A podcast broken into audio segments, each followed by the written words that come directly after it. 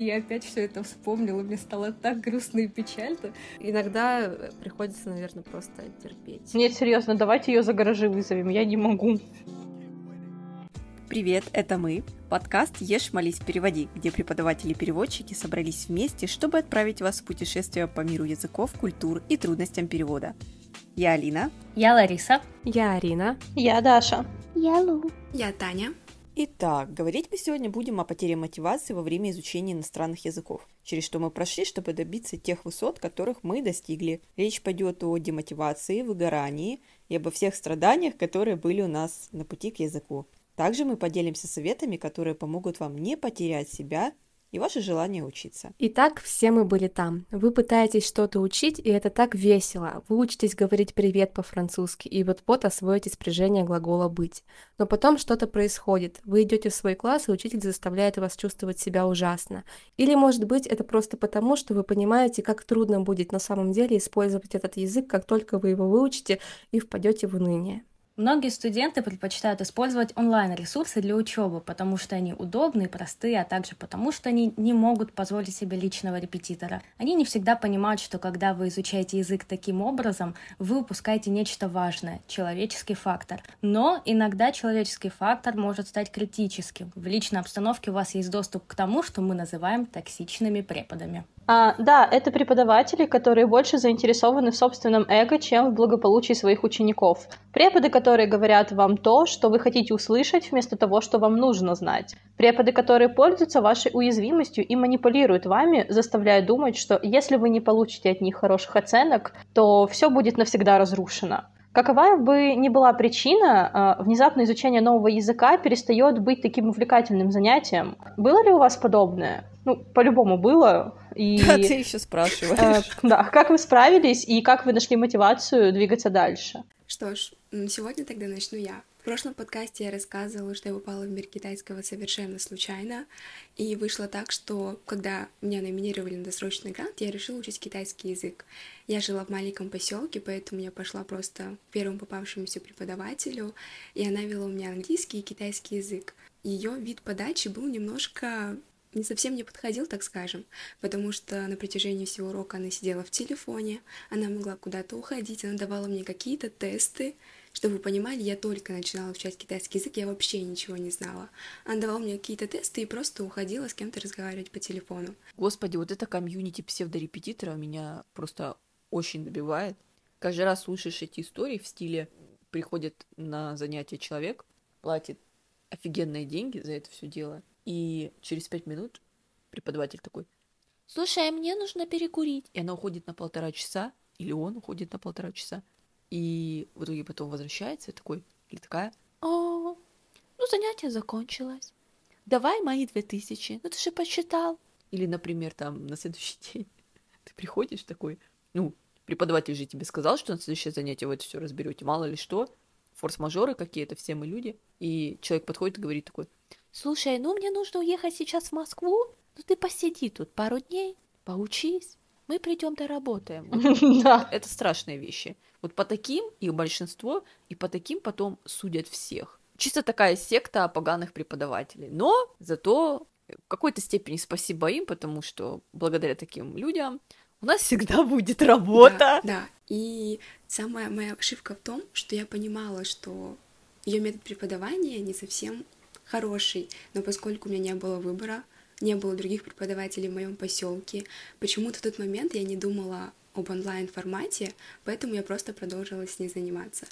Спустя 2-3 месяца я поняла, что нет никакого результата. Я ничего не могу сказать, не могу прочитать никакие иероглифы, не могу просто сказать элементарное «нихао». Поэтому я решила забросить. Я начала думать, что я слишком глупа для этого, подумала, что китайский не для меня, он слишком сложный, и я бросила.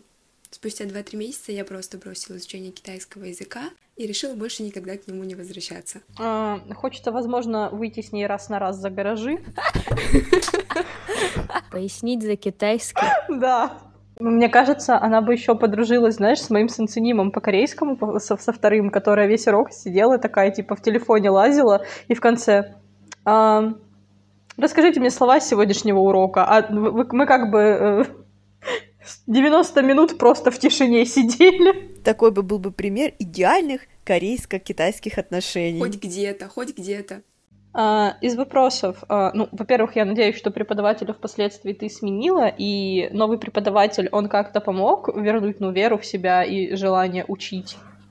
На самом деле, я, я ушла от нее спустя три месяца, но я забросила изучение китайского языка на год.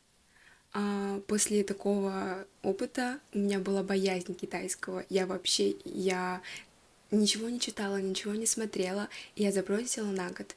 Я когда пришла в университет на языковой год, я была ни с чем. Я ничего не знала, потому что за год я ничего не делала. И когда она пришла на языковой год, я была ни с чем, я была самой худшей из учеников, потому что до этого я не изучала. У меня была такая боязнь, и все. Нет, серьезно, давайте ее за гаражи вызовем, я не могу. Да, очень интересная женщина. Знаете, по-китайски чисто ушла, вот говорят по-английски, она по-китайски. Э, как, как показывает мой опыт китайских сериалов, ребята по-китайски с горы сальтуху бросают. Насмерть? Да. Ну, вот ты, получается, когда пришла э, уже в университет, и ты понимала то, что, ну, как бы, фарш назад уже не прокрутишь, ты уже здесь, и ну, тем не менее, несмотря на этот психологический блок, в плане того, что ты продолжала бояться языка, как ты это поборола? Это было как-то постепенно. Я, наверное, даже сама не поняла, как это произошло. А, но в китайском университете у меня были замечательные преподаватели. Наверное, только благодаря им я смогла достичь того, чего имею сейчас, потому что они гоняли меня с утра до ночи, я когда училась первый год, у меня пары были до часу ночи по моему времени. У нас было около пяти-шести пар. Они звонили мне лично, чтобы я им читала пининь, как читаются эти иероглифы, слова. Они проверяли меня просто досконально. И они настолько офигенно преподавали и объясняли материал, что спустя время я поняла, что а я умею говорить по-китайски, а я что-то вообще знаю, я умею читать, писать. Э, появилась такая уверенность в себя. Я поняла, что не такая глупая для этого мира и для этого языка, поэтому потом этот страх у меня просто исчез, и я поняла, что китайский — это мое, что это просто какая-то частица моего сердца и моей души. Не, ну Китай в очередной раз доказал, что китайский сервис один из самых лучших, и отечественному производителю просто очень далеко до него. Вообще, да. А вторая история произошла на самом деле совсем недавно, буквально пару месяцев назад. Одна девушка, она была выше меня по статусу, и в один момент мне просто говорит, Тань, я тут поняла, что у тебя такое ужасное произношение. Я такая, угу, хорошо.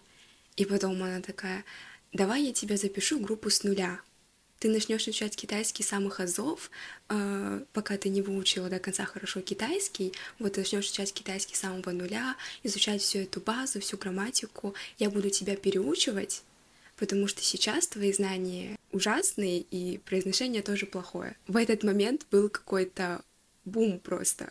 Меня так вынесло с этого. Это была еще ночь, два часа ночи, я помню, начинает все это мне писать, говорить об этом, и просто в моей голове пустота. Я думаю, то есть все года, которые я до этого учила, значит, это вообще ничего. И самая такая фраза была, что в Китае плохо преподают, и та, ту базу, которую тебе дали в китайских вузах, она не сравнится с тем, что ее научили в России. Поэтому мне нужно переучиваться, чтобы я вот знала все это со стороны русских преподавателей. И все. В этот момент у меня пропала какая-либо мотивация дальше работать, учиться я настолько себя загнала, что я начала искать курсы по постановке правильного произношения. Я уже начала куда-то записываться, тратить деньги, чтобы изменить свое произношение, на которое мне указали, сказали, что оно ужасное. Как я с этим справилась? Э, на самом деле я только недавно от этого отошла, когда я начала разговаривать с китайцами, есть одно приложение, где вы общаетесь с иностранцами, и там недавно появилась такая функция «разговорные клубы». Я там частенько сижу, мы разговариваем, и когда мне буквально каждый день начали говорить китайцы, что Таня, у тебя такое хорошее произношение, ты так круто говоришь на китайском. Они буквально говорили мне это каждый раз. Все э, просто какие-то там старики, парни, девушки. И это было не что-то из разряда типа, вот, мы такие вежливые, мы тебе это говорим, а они реально так считали. Вот. И спустя, наверное, недели две я просто такая думаю, ну блин, а да, если мне сами китайцы говорят, что у меня хорошее произношение, что я хорошо говорю на китайском, почему я должна слушать тех, кто на самом деле не настолько выше меня в уровне китайского и кто сам только встает на путь какого-либо преподавания, поэтому я просто решила забить. Я не пошла ни на какие курсы, я не стала никак исправлять свое произношение, я просто начала работать дальше. И все.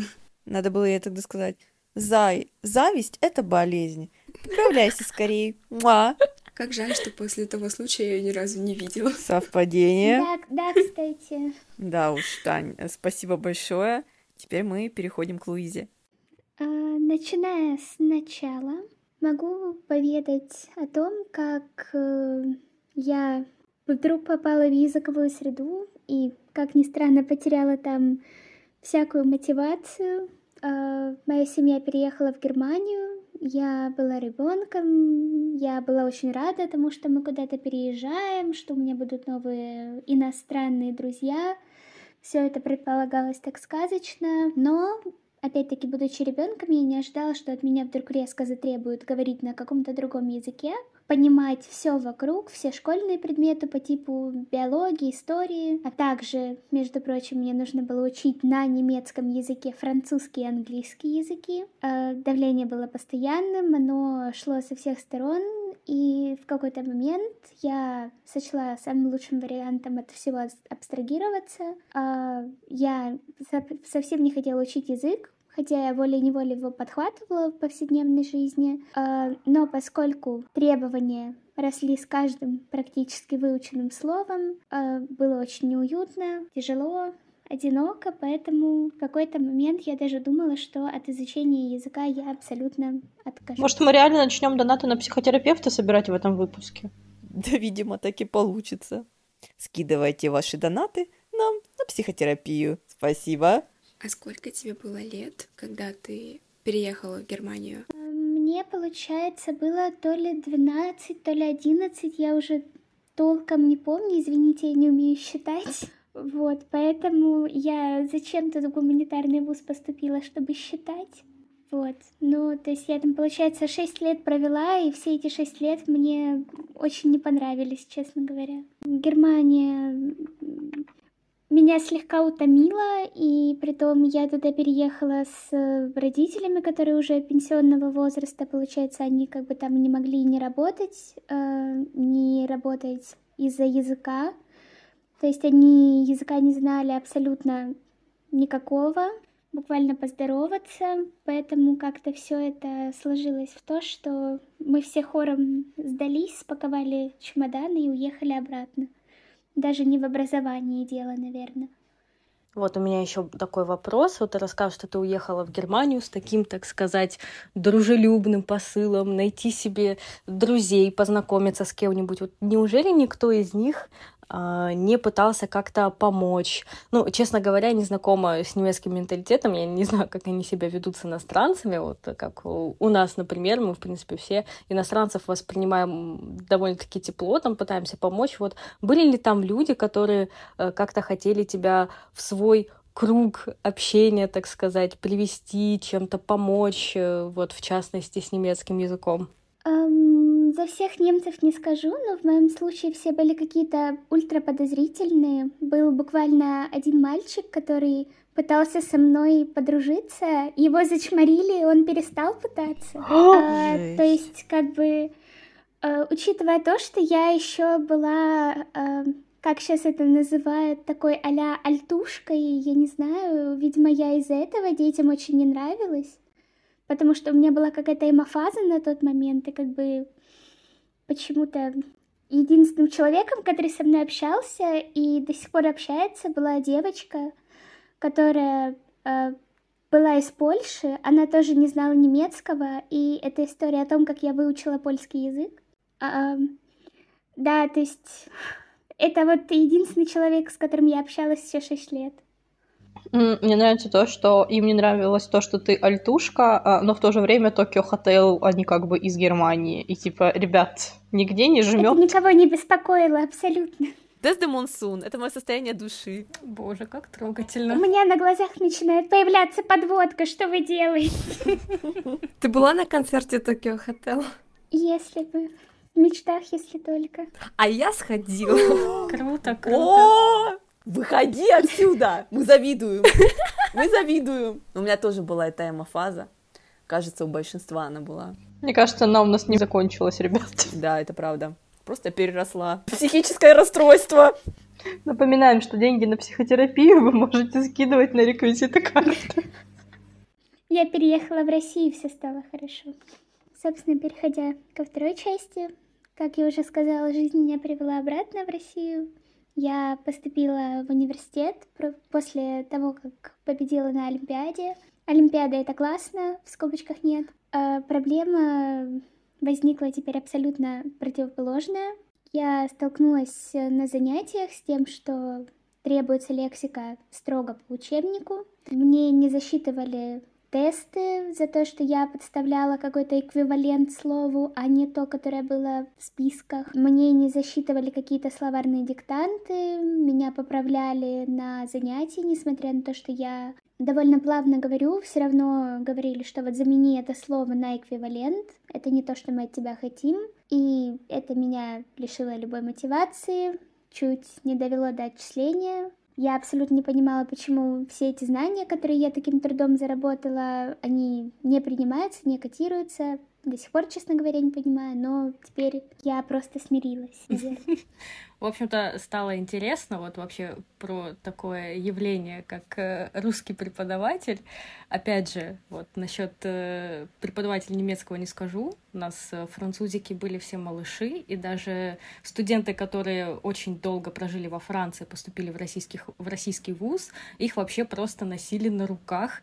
И мне вот прям стало интересно, когда я услышала твою историю. Очень странное отношение преподавателей. Они все такие прям поголовно были, или все-таки были те, которые понимали, что вот ну человек просто там прожил, просто вкусил этот немецкий язык, этот немецкий менталитет. Неужели ни один преподаватель как-то, не знаю, не решился встать на твою сторону? А, Смотря где на самом деле, потому что, допустим, пока я была в школе, то есть я, получается, приехала в Россию в девятый класс, и в школе я даже иногда подменяла какие-то уроки немецкого языка, то есть у малышей могла посидеть вместо преподавателя или даже у себя в классе. То есть в школе преподаватели были абсолютно адекватные, относились к этому с пониманием. Когда я пошла в университет, преподаватели либо абсолютно игнорировали какой-то там немецкий бэкграунд, так сказать, э, либо они вот так вот относились. То есть если я показывала, что я там какая-то особо умная, то это сразу же наказывалось. Поэтому были либо вот нейтральные, либо недовольные. Не, серьезно, нам помимо высокой горы китайской нужна еще, знаете, такая, типа, с хорошей площадью охвата, куда много людей может поместиться за раз. Знаете, надо просто организовать, э, огласить э, сходку для языковых профессионалов. Они сами туда придут, я думаю. Туристическая точка такая. Да, да, да. Знаете, вот э, фильм «300 спартанцев», когда Леонид толкнул перса. Вот э, у нас сегодня в роли Леонида Дарья. Хорошо, Лу, спасибо большое. Ну, теперь перейдем к Арине. Хорошо, ну я тогда тоже расскажу свою историю про мотивацию. В общем, задемотивировалась я еще до того, как начала изучать японский. Я вообще никогда особо не испытывала никакого интереса к Японии, тем более не интересовалась японским языком. В голове у меня была только Корея, все, мне больше ничего не нужно было. В школе я училась в профильном классе, и поэтому в 10 и 11 классе мы пять дней учились в школе, а по субботам, в общем, ездили в академию, чтобы стать банкирами. Училась я на банковском деле, в общем, школе. И после выпуска из школы нужно было доучиться еще год, чтобы получить диплом специалиста. И э, у меня был такой план, то есть я получаю этот диплом и сдаю вступительные экзамены, чтобы поступить на корейский язык. А, я выпускаюсь из школы, э, заканчиваю еще один семестр и э, узна, ну, узнаю э, даты, когда мы будем защищать диплом и все это дело получать, и понимаю, что я в этом году просто не успеваю никуда поступить, если я сейчас остаюсь в академии. э, нужно было что-то решать, ну, и моим решением было просто бросить академию и уйти за полгода до диплома.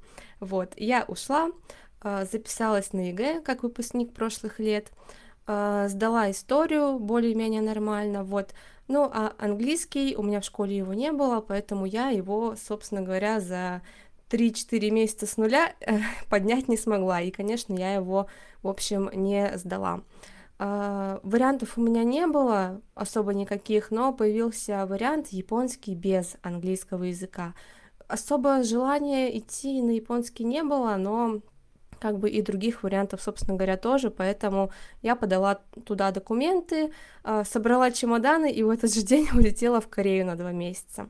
Вот, и о поступлении я уже узнала в поездке. Обычно как бы все радуются, что тебя зачислили, это здорово, это замечательно, вот, но мне было очень грустно, мне не хотелось учить этот язык, то есть вот я сижу, да, в Корее, я об этом мечтала, я этого хотела, и получается, что поступила в ВУЗ э, по направлению, которое, ну, мне, собственно говоря, неинтересно, да, как бы я отступила в сторону, вот.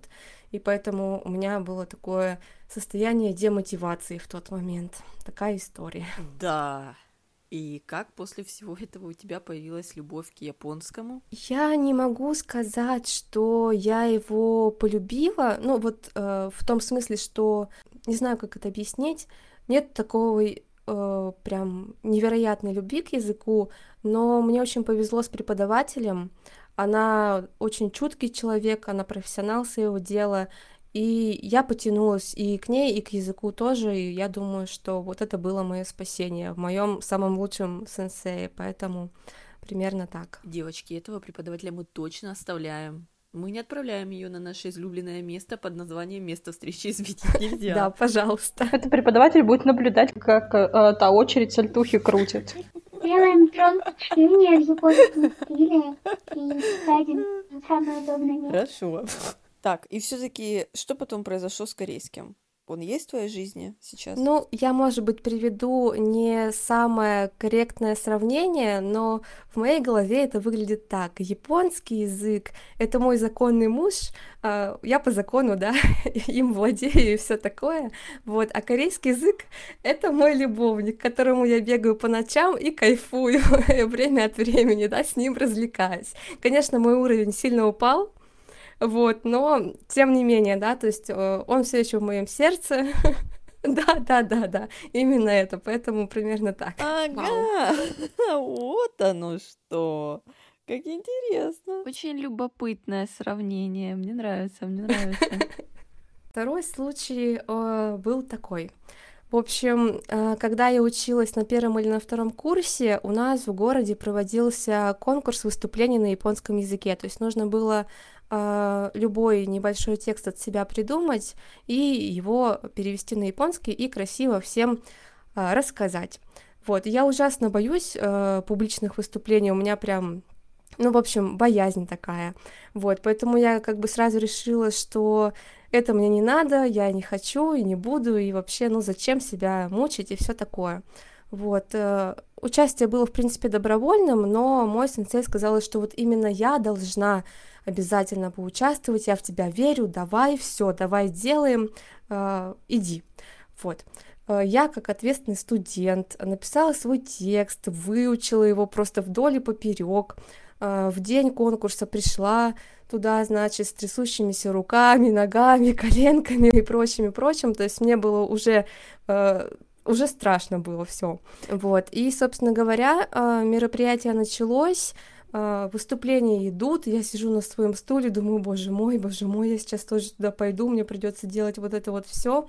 То есть я сижу и ловлю панику, а, такую прям капитальную. В ужасе представляю, что мне сейчас тоже нужно будет выйти, и вот такой момент был. И, собственно говоря, называют меня, мне нужно выходить к сцене, рассказывать, передо мной стоит такой большой микрофон на стойке, я выхожу, а, сначала мне показалось, что вроде бы я успокоилась, и я выдаю первое выученное предложение. Потом я поднимаю глаза, на меня смотрит э, японец, и вообще смотрят все, и я просто потерялась на этом моменте. Я забыла текст и не могла вспомнить его от слова совсем. То есть у меня в голове обезьянка с тарелками э, хлопает, и в глазах туман. И, в общем, я стою. Стою, ну, тем не менее, понимая, что мне нужно что-то делать, хотя бы сказать «извините», да. Ну и поскольку по японской вежливости нужно еще поклониться, я говорю «извините», кланяюсь и ударяюсь головой о микрофон а звук моего удара распространяется по всему залу. О, Господи. А, такая история. Ну, в общем, я после этого рыдала очень долго. Я не хотела ни учить японский, ни видеть его, ни слышать. У меня реально была такая, наверное, микродепрессия. То есть мне не хотелось просто ничего. Я решила, что э, я просто выбрала не тот язык, и поэтому у меня не получилось. Как будто посмотрела какую-то дораму. Да. Не хватает только парня, который тебя выйдет и спасет. Да, какого-нибудь, знаете, мультимиллионера, да. Ну, мои друзья и одногруппники, которые при этом присутствовали, конечно, они начали сначала очень, ну, они угорали надо мной, честное слово, то есть это было очень жестко. Ну, первое время меня это обижало. Сейчас, конечно, я могу над этим посмеяться, но тогда, да, было как-то вот не очень, если честно. Ну, конечно, в такой момент э, нуждаешься в поддержке, как тебе кажется, что вообще послужило причиной для этого всего? А, например, то, что ты осознавала, что выбрала не тот язык, или это же просто была неуверенность в себе?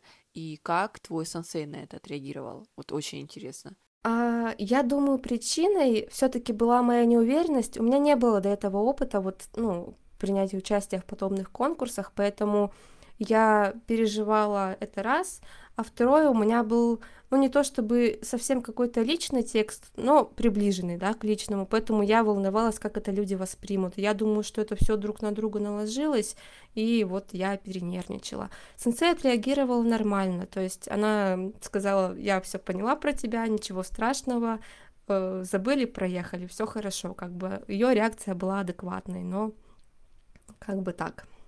Ты в итоге победила этот страх выступления публичного? Или ты до сих пор с этим борешься? Если победила, то дай какие-нибудь рекомендации ребятам.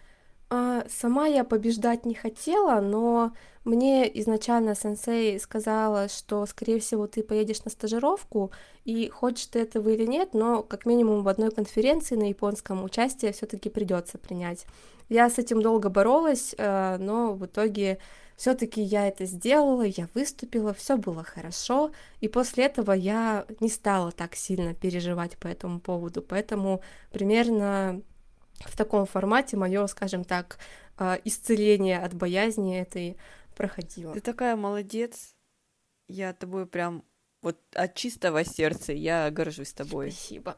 Ты умница. Если бы эта ситуация произошла с тобой сейчас, как думаешь, какая бы у тебя была реакция? То есть твои знания уже повысились, ты уже уверенная в себе дама. Как думаешь, как бы ты отреагировала на такую ситуацию? На самом деле, думаю, что я отнеслась бы намного спокойнее, я бы не убивалась так, потому что ну, э, спустя годы, спустя все это время я понимаю, что ошибиться может любой, забыть текст может любой, и на самом деле это не так уж страшно, и э, возвращаясь в ту историю, на самом деле потом мне сказали, что все в зале на, за меня переживали очень сильно, никто меня не осуждал, просто все поняли, ну, что ситуация была стрессовая, и как бы такое бывает, поэтому мое мнение сейчас тоже приблизительно такое, что я думаю, что ничего страшного в этом нет, это просто опыт.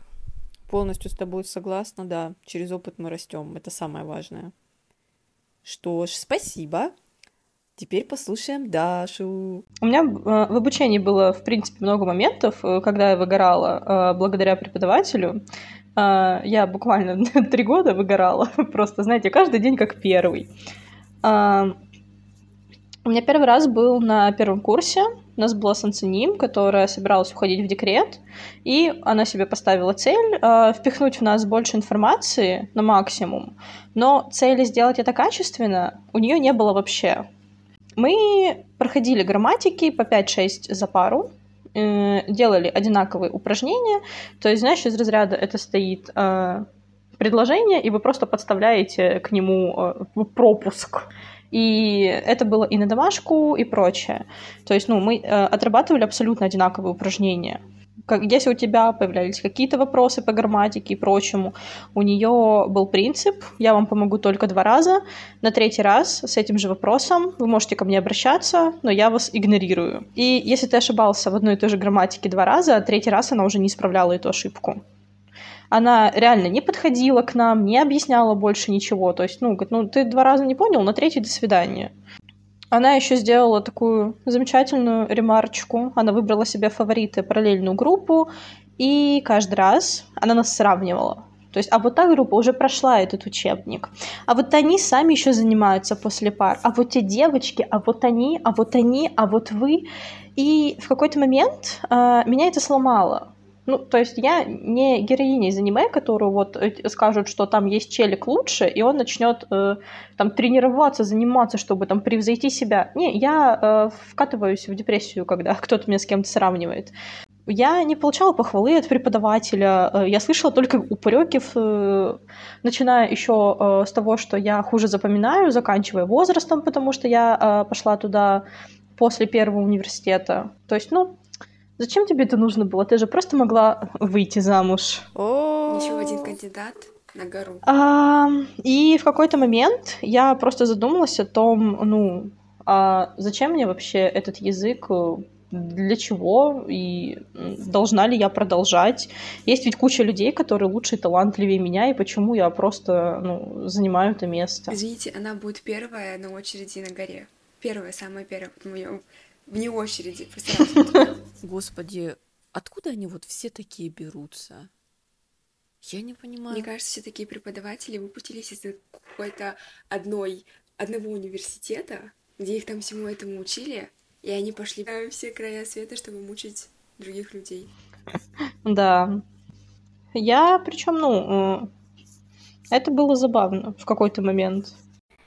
А, то есть вот после всей этой ситуации ты не задумывалась о том, чтобы как-то поднять вопрос, или, может, ты его поднимала о таком отношении преподавателей? Может, в деканат обращалась с этой проблемой или как-то... Бунт, бунт, бунт, да. Был ли бунт среди твоих одногруппников? Вообще, чем закончилась история? Справедливость хоть какую-нибудь нашли?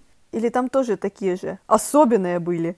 Да, было. Мы, ну, так как э, у нас вся группа была такая, только у меня еще и по возрасту проезжались, мы написали заявление, не заявление, короче, э, докладную на преподавателя.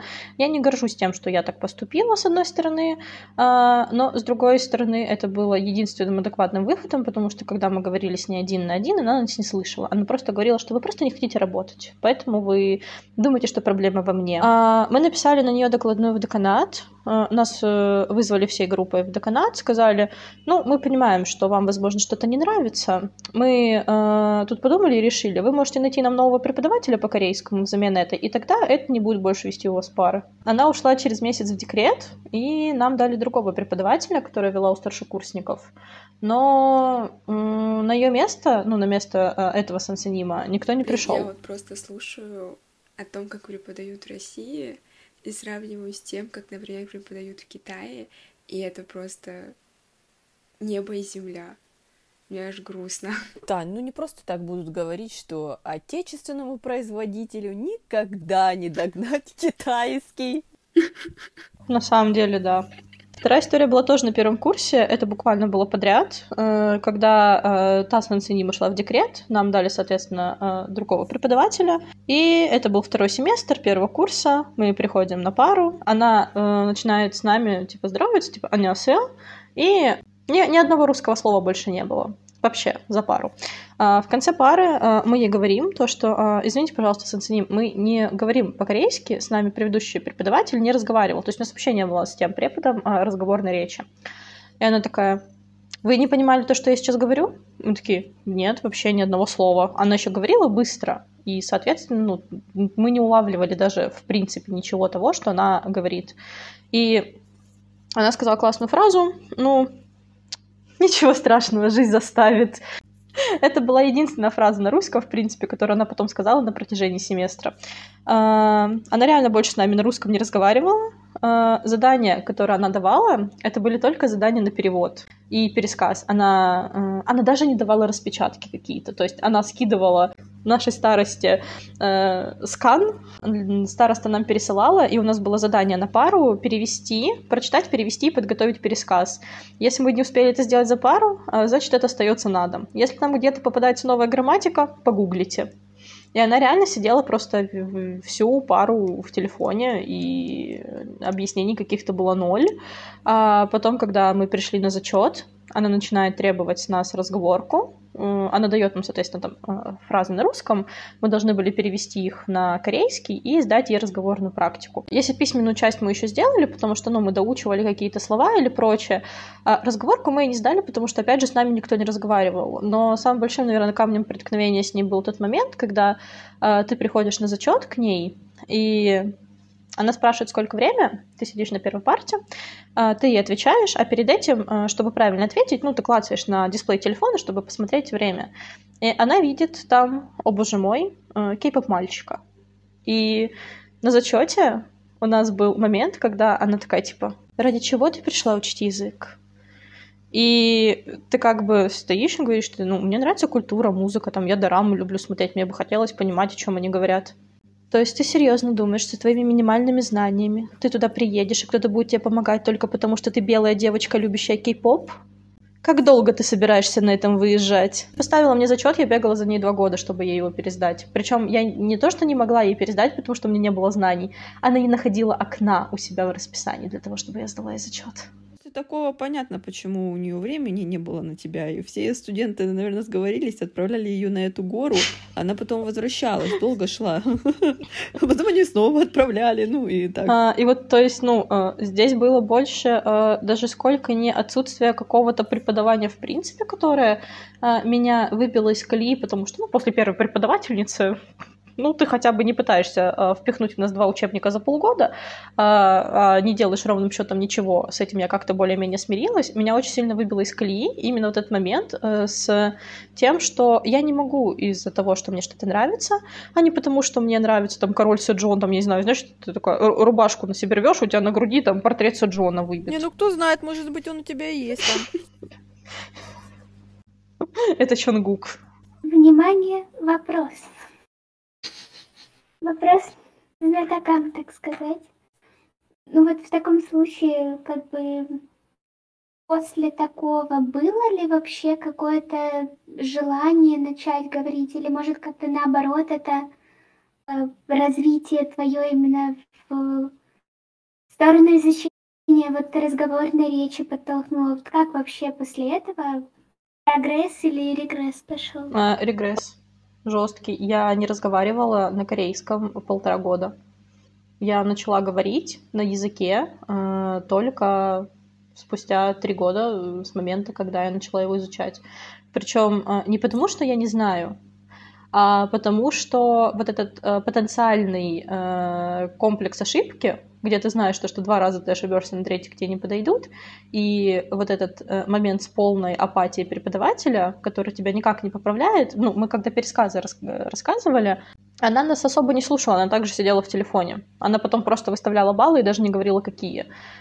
А потом просто перед зачетом она а, оглашала баллы и говорила, ну это потому, что у тебя плохая разговорка ты пользуешься устаревшими фразами из учебника. Да что ты говоришь, моя хорошая, вот просто сидишь такой. А... И после этого я просто замкнулась в себе, и я хорошо писала, я э, неплохо воспринимала язык на слух, но я не говорила абсолютно никак. Даже когда с носителями общалась, я общалась только через мессенджеры. Я не... У меня везде стоит блок на звонок. Я, чтобы разговаривать, полгода ходила на терапию. Ребята, про донаты, да. Напоминаю, что донаты мы принимаем. А не было ли у тебя после вот второй преподавательницы такое, что когда-то или кому-то ты а, боялась сказать о том, что вот, например, ты увлекаешься кей-попом, Кореей, там смотришь драмы, ну, типа, знаешь, вот как-то после этого, когда она так скажем, немного начала презирать твое хобби? Было у тебя какая-нибудь боязнь говорить об этом другим людям, которые не интересуются этим? Наверное, нет. Э, я в этом плане, э, у меня это, наверное, даже как семейная черта, я делаю на зло. Если я знаю, что этого человека это раздражает, и я знаю, что это выбито из колеи, и это меня как-то задело до этого, я буду бить этим до конца. То есть даже сейчас, когда у меня кто-то из учеников спрашивает, а почему ты выбрала корейский, я говорю, я слишком люблю красивых мальчиков, которые для меня скачут. А, поэтому ну, если это стало твоей э, болевой чертой, сделай ее своим оружием. Ну, это, наверное, был моим, было и есть моим принципом. То есть это сделало мне больно, значит... Ауф! Волки, братья. Алло, Банчан, позвони мне. Даш, спасибо, что поделилась такими значимыми историями. Ну, теперь поговорит дед.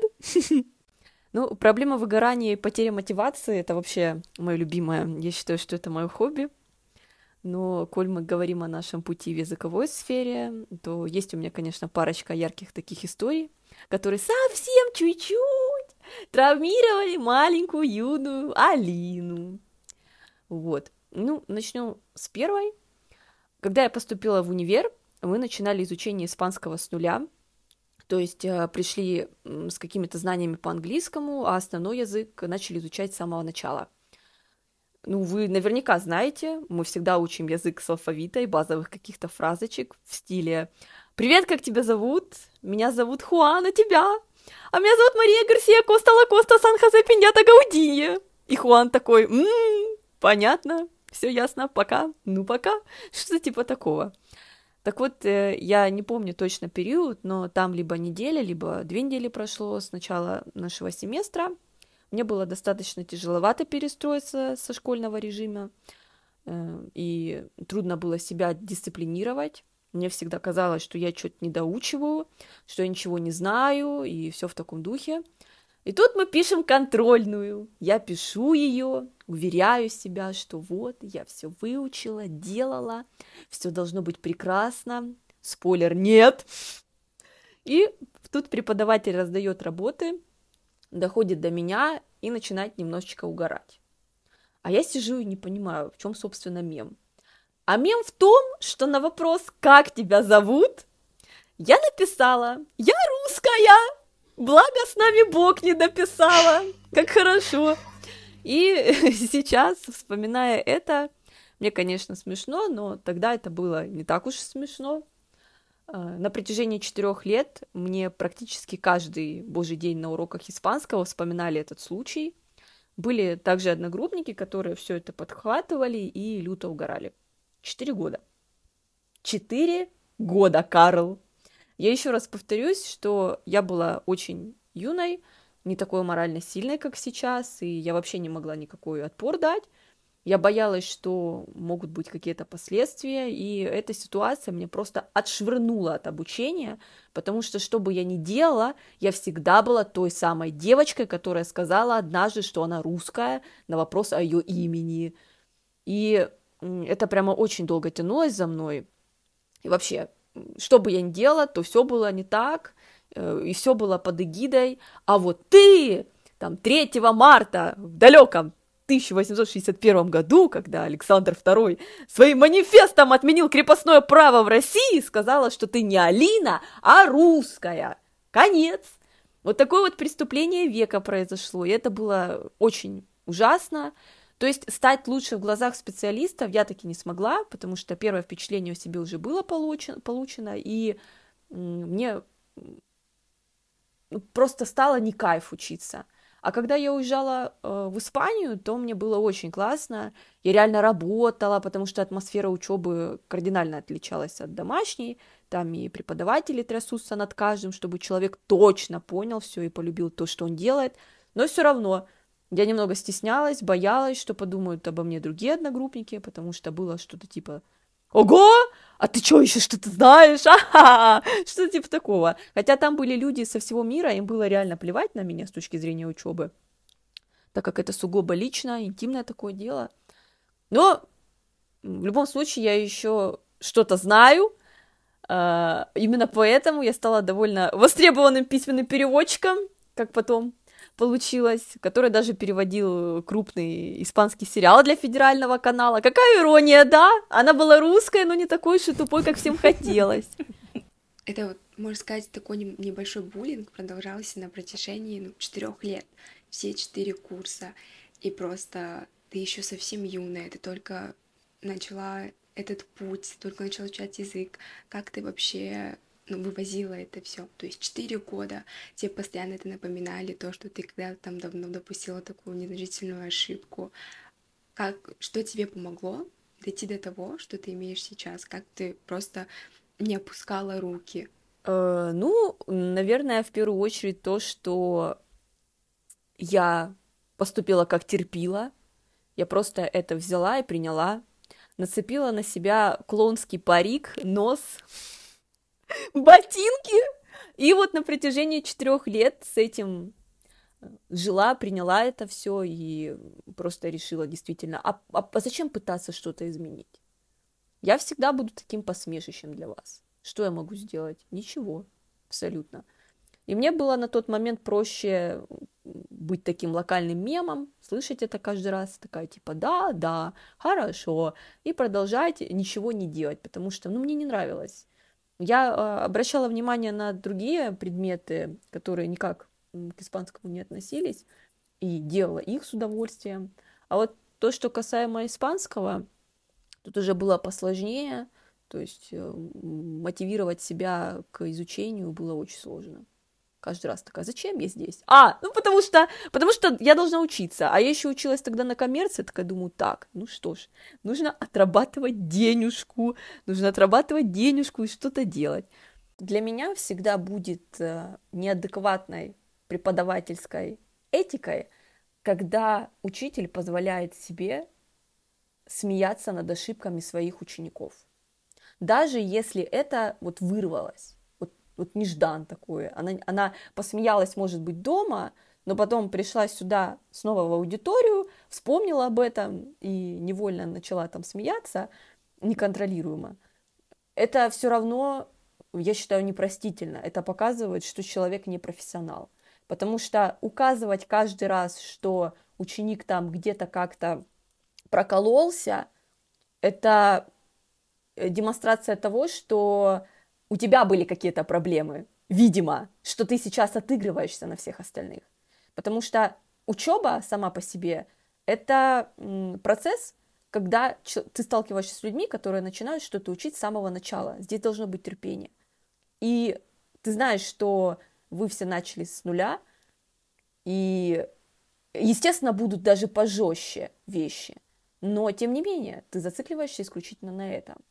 Хотя можно было например, позвать меня после занятий, в конце концов, если это такая прям громоздкая ошибка была, неправильно объяснить. Но э, зарекаться об этом при всех, это не тактично. Это очень нетактично и плохо. И таких преподавателей очень-очень много. Очень много. Я, например, себе не позволяю смеяться над ошибками своих учеников. Даже если какие-то проколы бывают, я все время это делаю какую-то, скажем так, адекватную иронию в стиле «Ой, да ладно, бывает, а вот я тоже так ошибалась, все в порядке». То есть это было, скажем так, в контексте, что, ну, прикол, но это никак не влияет ни на тебя, ни на меня. Мы учимся, все хорошо, зато это будет яркий пример, чтобы ты запомнил это. Может быть, она преследовала именно такую цель, но я сомневаюсь в этом. Думаю, что это было из разряда «Ха-ха, как можно было вообще да, ошибиться в таком элементарном? Да легко. У меня, например, дети путают букву Б и Д, как пишется. Вместо док они пишут бог. Бог. Я все время смеюсь и говорю с вами, конечно же. Мы уже говорили об этом, но я не заставляю их чувствовать себя ущемленными за то, что они путают эту букву. Даже старшие мои бывают путают. Ну что, бывает. Это просто привычка. Но есть люди, которые отдают отчет, что ошибаться это нормально. И это нормальная, нормальная позиция. А есть люди, которые такие, а, ошибаться это смертный грех, особенно в лингвистическом мире. Поэтому, если ты ошибаешься на таких вещах, они считают, что все, тебе дорога закрыта вообще в переводческой сфере, потому что на таких элементарных вещах ты прогораешь. А что будет с тобой на серьезных вещах? Ну и что? Ну и что? Я считаю то, что даже если в каких-то важных мероприятиях ты можешь совершить такую ошибку, ты должен уметь красиво выйти из этой ситуации, пошутить над собой даже в конце концов, и таким образом в хорошем смысле рассмешить других. Просто сделать из этого конфуза что-то такое положительное. Если ты не можешь этого делать, то ты плохой специалист. Не буду ее судить. Надеюсь, что концепт ее преподавания поменялся. И надеюсь, что у нее больше таких ситуаций уже не было. На самом деле очень жалко, что таких преподавателей очень много, потому что потом они закладывают эту вот привычку постоянно извиняться, когда ты делаешь какую-то ошибку. Просто ошибся, сразу извините, извините. Хотя по сути, как бы это не такая большая ошибка, ты только изучаешь, ты только начал, ты только встаешь на путь изучения другого Конечно, языка. однозначно. И вторая история. Второй такой случай, непосредственно с английским. Было много, но я возьму снова случай из универа. Думаю, что эта ситуация может кому-то даже чем-то поможет. Извините, если она будет немножечко долгой. И начиная с истоков, во время школы, конечно, работы с английским была никакой. В плане нас вообще не учили, а мой репетитор просто брала деньги за то, что я приходила и читала тексты, пока она ходила на перекур. А, вот так мой час и проходил. Да, мы сегодня уже говорили о такого рода преподавателя. Но мне казалось, что так и надо учить. Она выше меня по статусу, преподаватель, ей виднее. Очень смешно сейчас это говорить на самом деле. Но время было тогда совсем другое, и там не было ни интернета, ни ютуба, ни подкастов, ни доступа к какой-то такой паутине, где вся литература. И если бы мне сейчас было 17 лет, то я бы, наверное, полиглотом была или гением, серьезно. Может быть, а может быть нет. Who knows? И вот во время учебы в универе я столкнулась с реальным английским, на курсе третьем. И вот начинаю рассказывать вам свою дединсайдовскую историю, поэтому извините. Uh, у меня тогда умер папа. Было очень сложно, и это событие, конечно же, отразилось на моей учебе. А если еще и первую историю сюда наложить, то понимаете, какой учебный процесс был. Мне тогда в качестве бонуса поставили автоматом зачет по английскому. У нас вела тогда бабулька с советской такой закалки, трэш какой он есть. Я была безмерно благодарна и счастлива, так как сдать у нее было практически нереально. Мне кажется, что лотерею выиграть проще, чем общаться на экзамене с ней. Но так повелось, что она не взлюбила меня. До сих пор не знаю, почему, что послужило этому всему. Ну и лучше, наверное, мне и не знать. Вот что-то ей во мне не откликнулось вовремя. И в одно мгновение, сразу после получения этого автомата, я поняла, что да, Алина, на летней сессии тебя ждет увлекательное приключение в адский ад всего английского языка. Я стала готовиться, прямо пахать. Я учила все, все темы, лексику. Но моя неуверенность очень сильно жрала меня изнутри. И вот тут день X. Мало того, что меня она сажает перед собой, так и тема мне выпадает об идеальном культурном отдыхе. Вот прямо сейчас сижу и оттопыриваю мизинец. И э, грамматическую, лексическую часть я, слава богу, как-то вытянула, но устная тема, я начала ее рассказывать, э, начала рассказывать о том, как часто с отцом мы ездили в Европу и ходили по музеям. Для меня все эти события были идеальным культурным отдыхом. Рассказывала я об этом всем очень уверенно, но увидев ее взгляд, и это презрение, я просто сидела и говорила уже под конец что-то типа на воображаемом языке. Я очень переживала. В итоге это закончилось, и она спрашивает меня, типа, а ты что, не могла найти в интернете тему и заучить ее?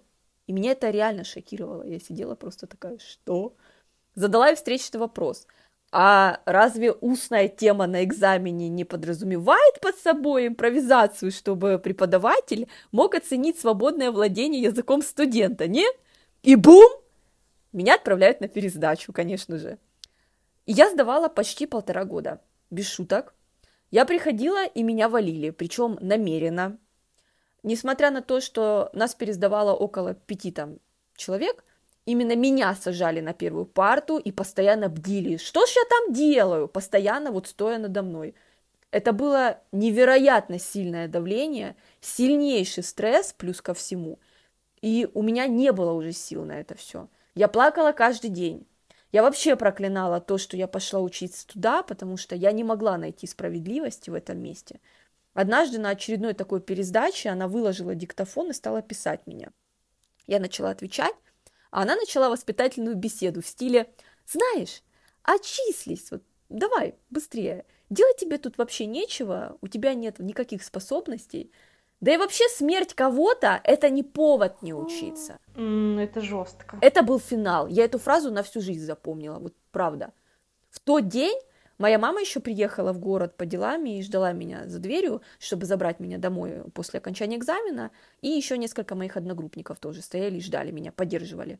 Я помню, как моя мама просто ворвалась в аудиторию после того, как услышала вот это вот все и мою истерику – а преподша побежала сразу в деканат жаловаться, что я ее типа довожу до приступа, и моя мать ей угрожает, хотя моя мама сказала только, что типа хватит издеваться над ребенком, почему вы не можете просто ей поставить три и отпустить, и все. То есть это просто была просьба такая вот отчаявшейся матери, которая устала от этого издевательства, но никаких угроз вообще не было. Она врала, понимаете, взрослый человек приходит и врет о таких вещах. Это был действительно ад. После этого меня еще на ковер вызвало руководство моего факультета. И меня просто публично унижали, говоря, что мои работы ужасные, что я глупая, что у меня ужасный характер, что моя мать грубиянка, и я в нее. Да, действительно, мои работы по английскому были очень глупы, потому что меня зашугали так, что я не могла написать даже элементарные фразы, типа «птичка летит», «собака спит», а я люблю есть бобы, что-то типа такого. Я реально боялась ошибиться и вообще не могла сосредоточиться ни на чем. Я просто сидела за партой, как будто в коматозном состоянии, не двигаясь. Не шучу. В итоге я сдавала экзамен комиссии, мне помогли ребята с другой кафедры, я безмерно им благодарна, хотя я была тогда настолько в шоке, что не поблагодарила их. И поэтому, если вы вдруг слушаете это, знаете, я этого никогда не забуду. Я благодарю вас от всего сердца и простите за то, что я не сделала этого еще тогда. Я сдала на комиссию, на комиссии этот экзамен на четверку, и потом я сдавала уже другому преподавателю этот экзамен. Я сдала одно задание и сказала, типа, поставьте тройку. Она тогда очень посмеялась и сказала, мол, допишешь, может быть, все, и поработаем на 4-5, потому что ответы довольно-таки хорошие. Но я отказалась так как впереди у меня уже были ГОСы, и надо было готовиться уже к ним. Вот этот весь стресс и, не знаю, вот эта вот вся суматоха и просто какой-то бред. Полнейший бред, да. Иначе не назовешь, длился полтора года. И как ты просто все терпела, как ты это все увозила, что помогло тебе в тот момент двигаться вперед и не пойти в деканат и просто не написать свое заявление об отчислении из этого вуза? Ну, ответ банальный. Моя семья и мой парень. Если бы не они, то я бы просто, действительно бы просто забрала документы и забыла все как страшный сон. Моя мама и бабушка, видя то, как я страдаю, как я не ем, плачу ночами и ловлю страшнейшие панические атаки от всего происходящего, старались поддерживать меня, несмотря на всю эту боль. Помню, я приехала домой после очередного провала на пересдаче. Я шла под ливнем, промокла очень сильно – пришла домой, начала плакать, что все, я ухожу, я ухожу из этого универа, что я не могу этого уже терпеть, что столько всего навалилось, значит, это не мое. И мама сказала, что я должна найти в себе силы доказать в первую очередь, что эти люди не стоят меня, что они не выше меня, и что я должна показать свою силу самой себе в первую очередь, не прогибаясь под чьи-то нападки. Но мой парень постоянно был со мной, помогал находить материалы для подготовки, тоже как и мама 24 на 7 читал мне вот эти мотивационные нотации. Моя тетя, э, она живет в Питере, она работает в крупном вузе, она была в шоке от этого беспардонного отношения и постоянно мне говорила, типа, Алина, поступай в Питер, к черту этот Ростов, уезжай, нечего тебе там делать, это позор. Но, по иронии судьбы, Э, когда я поступала в магистратуру, я выбрала другое направление, коммуникативистику. Когда я сдавала вступительный экзамен, я рыдала как белуга после него, потому что мы сдавали литературу и русский, а в русском э, на тот момент я была вообще zero. Ехала тогда в маршрутке после экзамена, говорила, все, я никуда не поступлю, еще помню, сидела на переднем сиденье, водитель такой, а, girl, ты чё? И, понимаете, э, история закончилась тем, что я сдала вступительный на 98 баллов из 100, я поступила вне конкурса, и когда я узнала о результате экзамена, я впервые в жизни плакала от счастья. Мне дали некое такое вознаграждение за этот весь тернистый путь, и я считаю, что я действительно заслужила это. И, о боже, какой же это был контраст. Люди, преподаватели. Я была буквально влюблена в это все, хотя нам изначально говорили, что эти кафедры для тех, кто не дотянул до зарубежки интеллектуально, понимаете?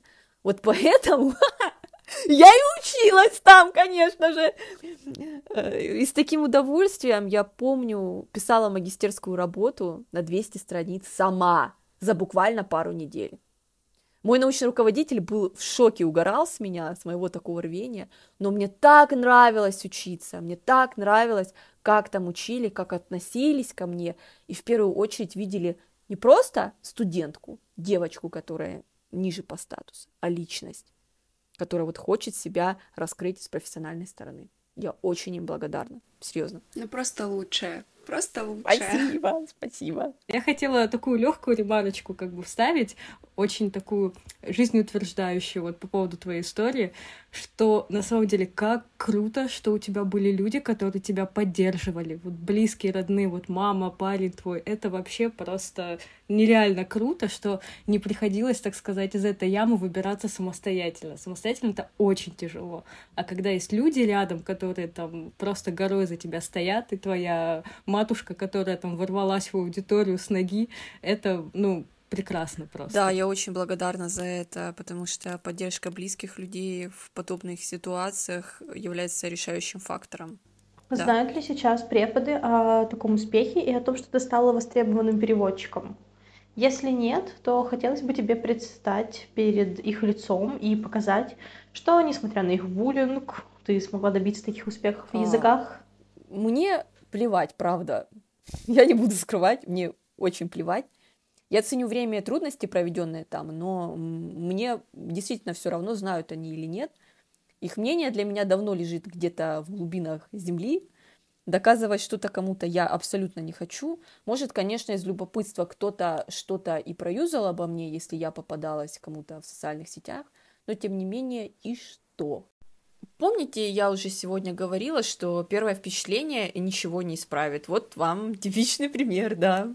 Мое первое впечатление о них никогда не поменяется. Я просто надеюсь, что если кто-то столкнется с подобными ситуациями, они не будут молчать и бояться, а пойдут до конца, до победного, за справедливостью.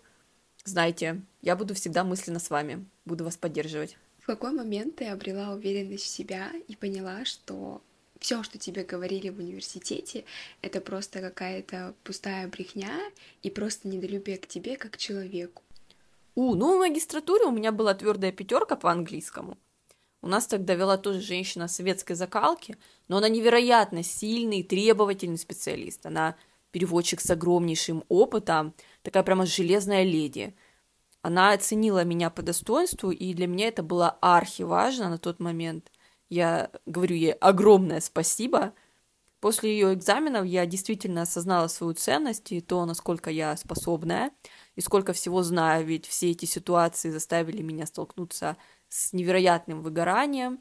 Я просто ненавидела языки всем сердцем. Мне хотелось взять и отмыться и от английского, и от испанского, но в какой-то момент я просто спросила себя, действительно ли я такая дура – действительно ли я не способна что-то делать. И меня начали брать в крупные переводческие проекты. Я стала работать с иностранцами, начала преподавать. Мои студенты уезжали благодаря моим урокам за рубеж, они сдавали экзамены на отличные баллы, даже на максимум, знаете. И лишь за несколько лет нашей э, совместной работы, правда. А вот этот страх и неуверенность, они прошли мгновенно. Оборачиваясь назад, я не хочу жалеть себя, не хочу вот этой всей жалости. Люди были очень несправедливы ко мне, но если бы не они, то я бы не стала тем, кто я есть сейчас. Самым лучшим преподавателем. Ну, это по фактам, да, по фактам. Все, на этом мои истории закончились, поэтому, Лариса, теперь твоя очередь поведать нам свою истину. В общем, э, это история про мой первый и самый дикий приступ демотивации. Это было ужасно, если честно. А, как бы изначально, в принципе, я никогда не думала, что буду учить французский. Вообще знакомая история для многих, кто, в принципе, участвует в этом подкасте. Да, я не рассчитывала на французский язык, а, я его никогда не учила э, и никогда какой-то любви к нему не испытывала. А, изначально, когда я еще училась в школе, мне очень хотелось учить э, э, восточные языки, вот корейский, китайский или японский. Так как я всю жизнь прожила на юге, для нас это было, ну, в то время еще так в новинку, в диковинку. Это было круто, ну, во всяком случае, для меня. А, но на тот момент э, я смогла найти из того, что было поближе, так сказать, э, вуз, единственный, в котором преподавались эти языки, но он был на платной основе. Это меня очень расстроило, потому что, ну, финансово я не могла потянуть. Я могла потянуть только бюджетное место. И тогда я подала документы, собственно говоря, э, на романо-германскую филологию, направление романо-германское.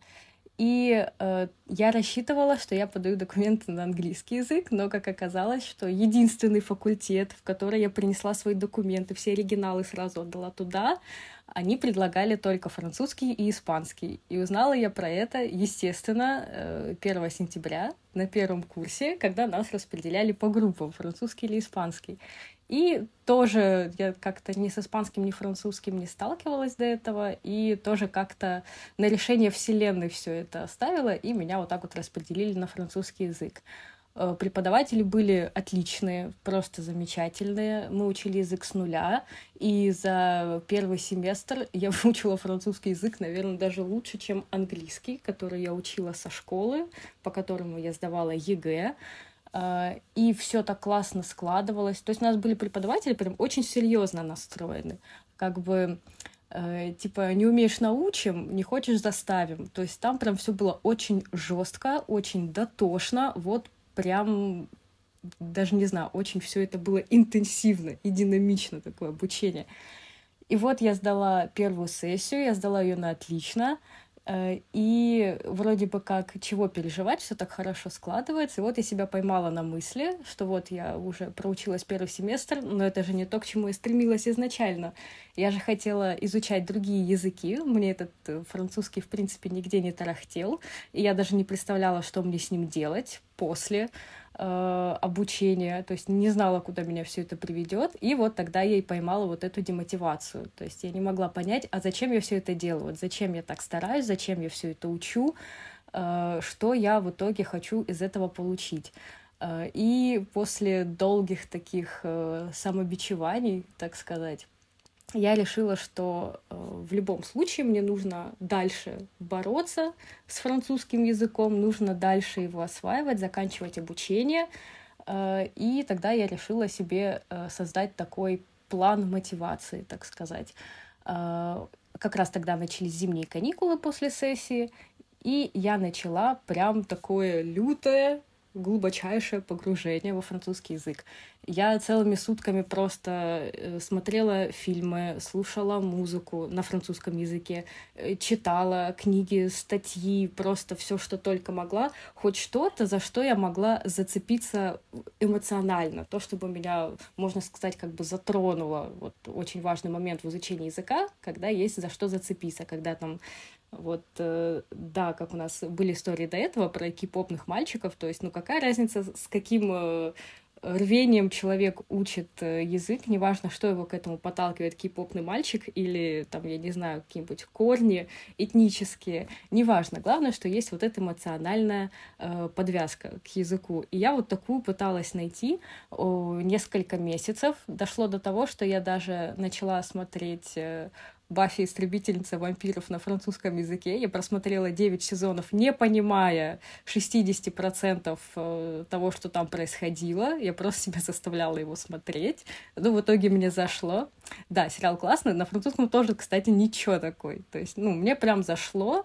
И вот после этого, когда начала в этом крутиться, я начала себе еще искать и друзей, франкоговорящих, ну, там, в тандеме, в Инстаграме. То есть нашла даже себе подружку э, из Монако, она мне присылала посылочки всякие прикольные, я ей прислала, мы очень долго общались, и это меня прям э, затянуло, так сказать, э, вот в этот поток французского языка, я вышла из этой ямы, так сказать, но э, на самом деле периодически все равно случается такое, что я как-то подлавливаю такие легкие дуновения демотивации, но я уже привыкла бороться с ними, и поэтому сейчас все хорошо. Но тогда это для меня был такой очень показательный момент. И вот этот момент я как раз-таки очень сильно проецирую на своих учеников. То есть если я чувствую, что ученик теряет мотивацию, хотя бы там какие-то легкие проблески демотивации, все, я начинаю допрашивать человека, какие книги тебе нравятся, какие фильмы нравятся. Я все найду на французском, я все сделаю, все мы сделаем так, чтобы тебе зашло. Э, и плоды это дает свои, слава богу. Э, поэтому вот так, тут немножко такой, э, такая более лайтовая история про хорошую демотивацию, которая вышла в замечательную мотивацию. У меня вопрос. Будь ты сейчас в прошлом, и у тебя был бы выбор ты бы выбрала бы сейчас восточные языки? Хороший вопрос. На самом деле, э, я вообще немножко фаталист, и я считаю, что вот если Вселенная меня привела именно туда, именно привела меня к французскому языку, то значит так и должно было быть. Э, но э, тоже на самом деле то, что я вот э, уже так продвинулась в французском языке, не исключает изучение любого другого языка самостоятельно. То есть французский язык меня научил, в принципе, учить языки, Э, то есть на базе того, что я выучила, э, я могу, в принципе, изучать какой-то новый язык. То есть ответ скорее нет. То есть там на самом деле, если так задуматься, как-то очень много должно быть э, обстоятельств, все звезды должны были сойтись. Например, если бы я выбрала китайский, а там были бы преподаватели не очень, ну вот, тогда, конечно же, лучше французский. Поэтому я бы, наверное, все-таки не выбрала. Но на самом деле, вот как я уже сказала, Э, одно другое не исключает, и сейчас мне французский очень сильно помогает учить китайский, хотя бы потому, что я сейчас учу китайский по бартеру, э, то есть я нашла себе преподавателя, которому я преподаю французский, а она мне взамен преподает китайский, и то есть получается, что я ну, в любом случае его учу бесплатно, и это вообще шикарнейший опыт вот э, такого вот бартерного языкового обмена. Ты рассказала вот про этот кризис, вот как ты сейчас справляешься с этими микрокризисами или не микрокризисами? Они проходят сами собой или есть какой-то э, рецепт успеха, да? Вот как можно с этим справиться?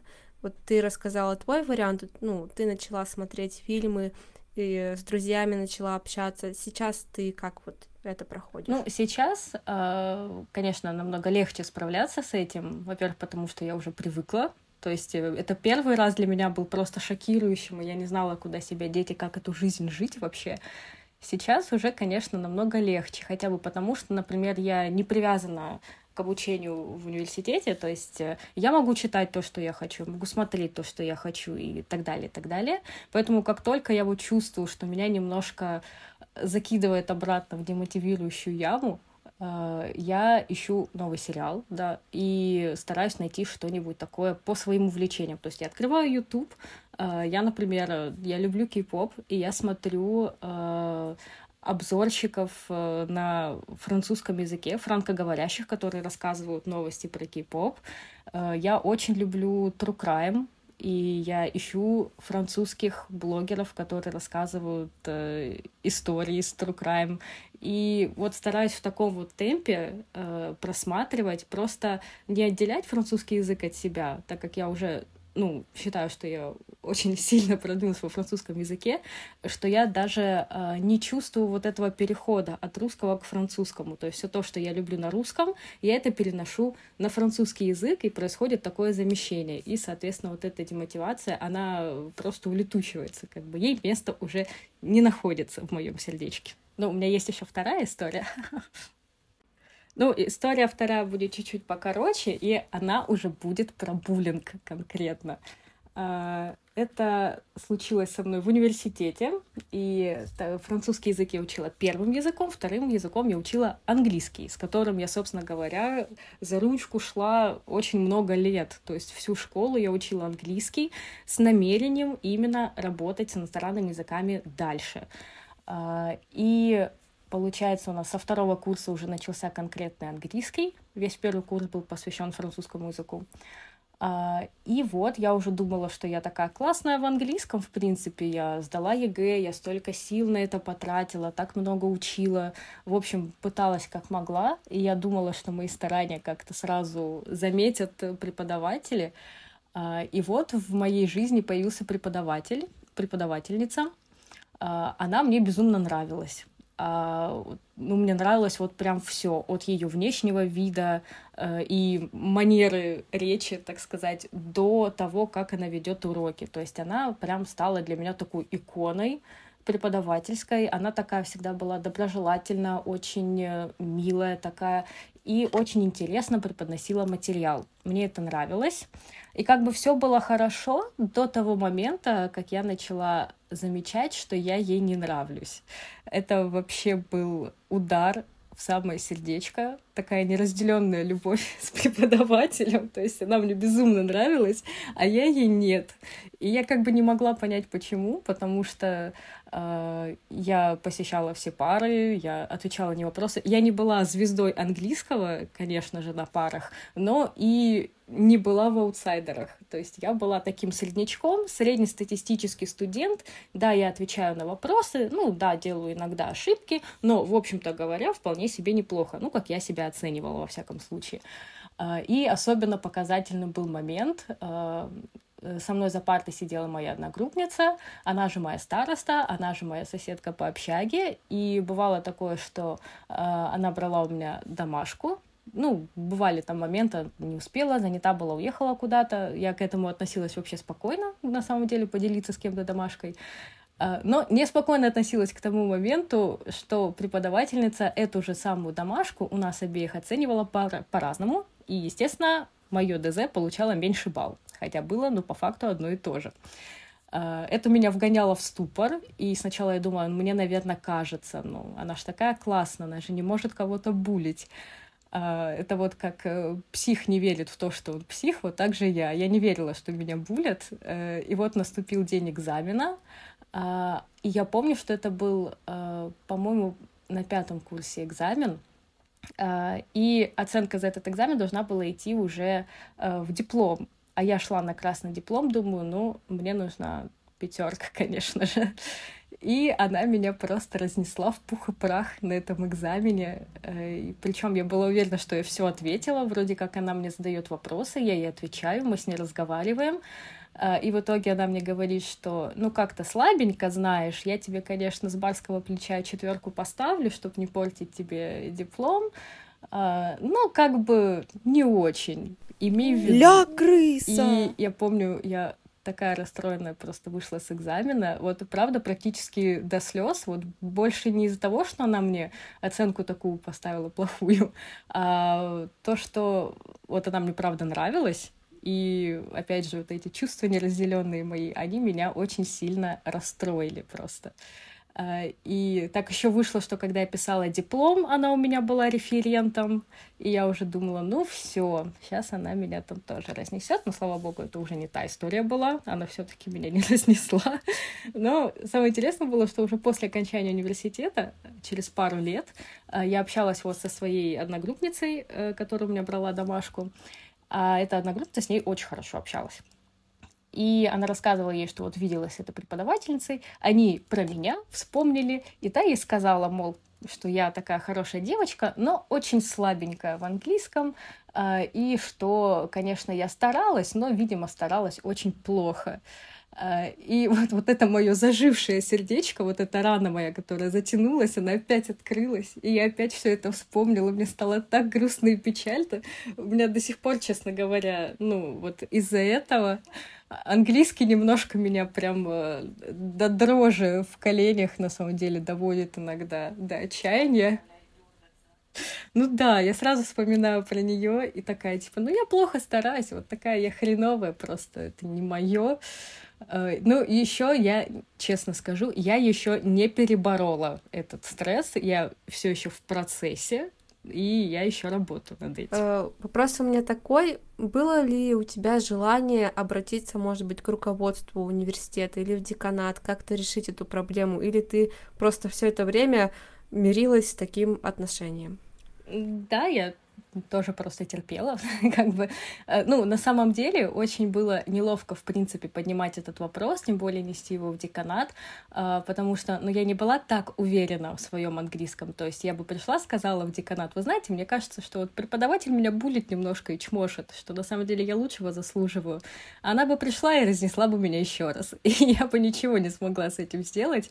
Но на самом деле я считаю, что, ну, если бы она мне поставила тройку, да, я бы, скорее всего, боролась бы конкретно за нормальную оценку хотя бы.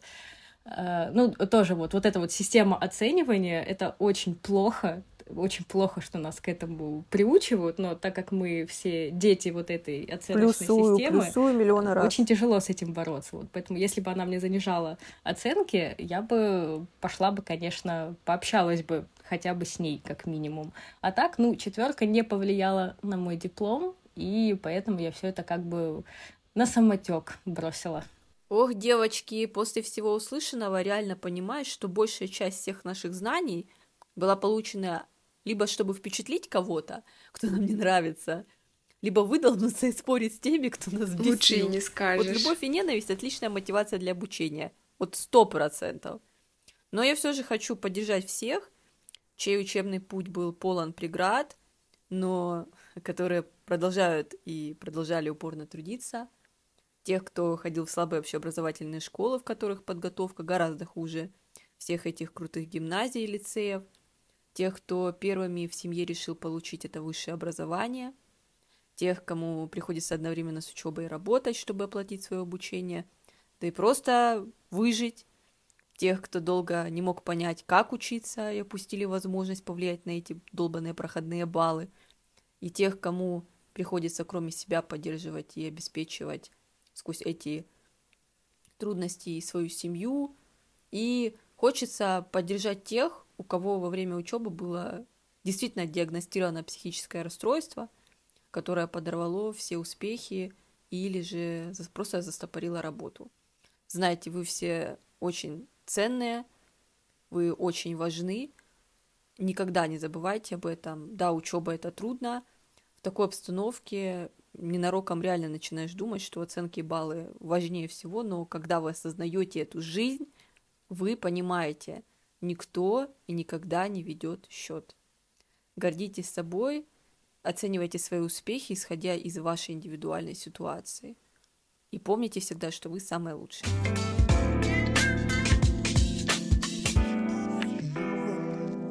Когда вы не чувствуете мотивации изучать язык, то в первую очередь нужно найти причину и принять.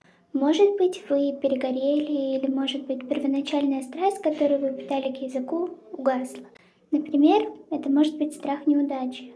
Это одна из самых распространенных причин, по которой людям трудно работать. Они и так боятся ошибиться и все испортить, что даже не пытаются.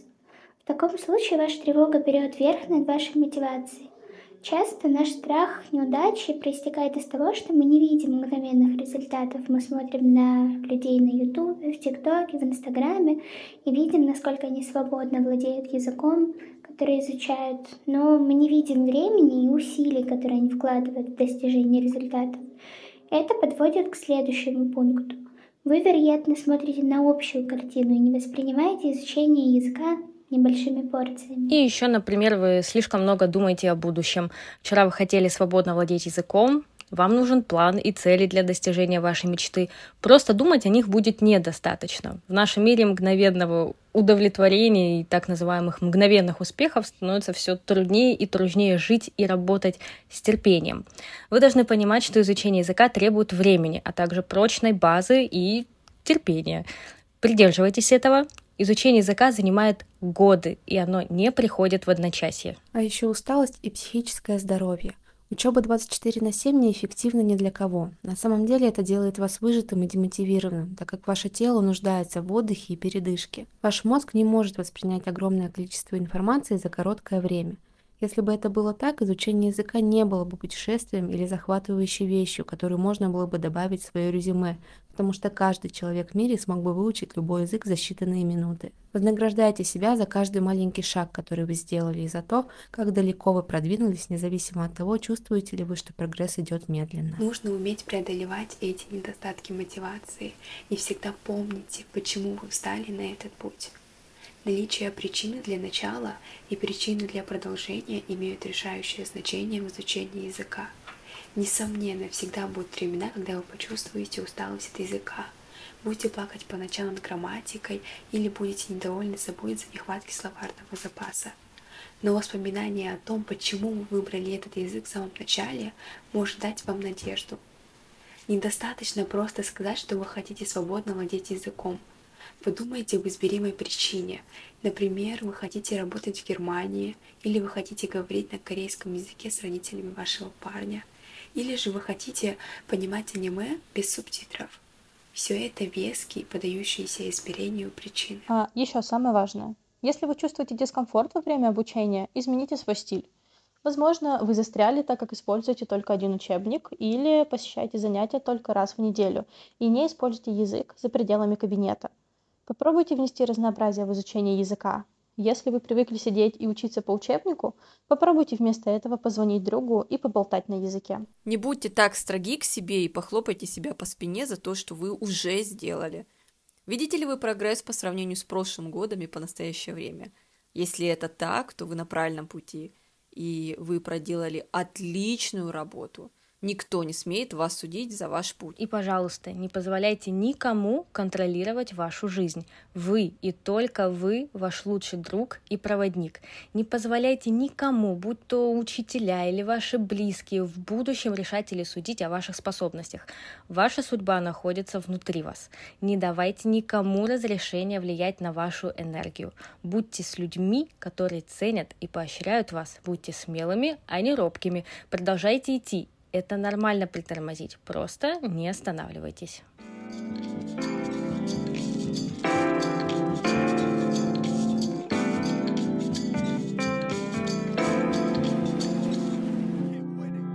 Это был подкаст «Ешь, молись, переводи».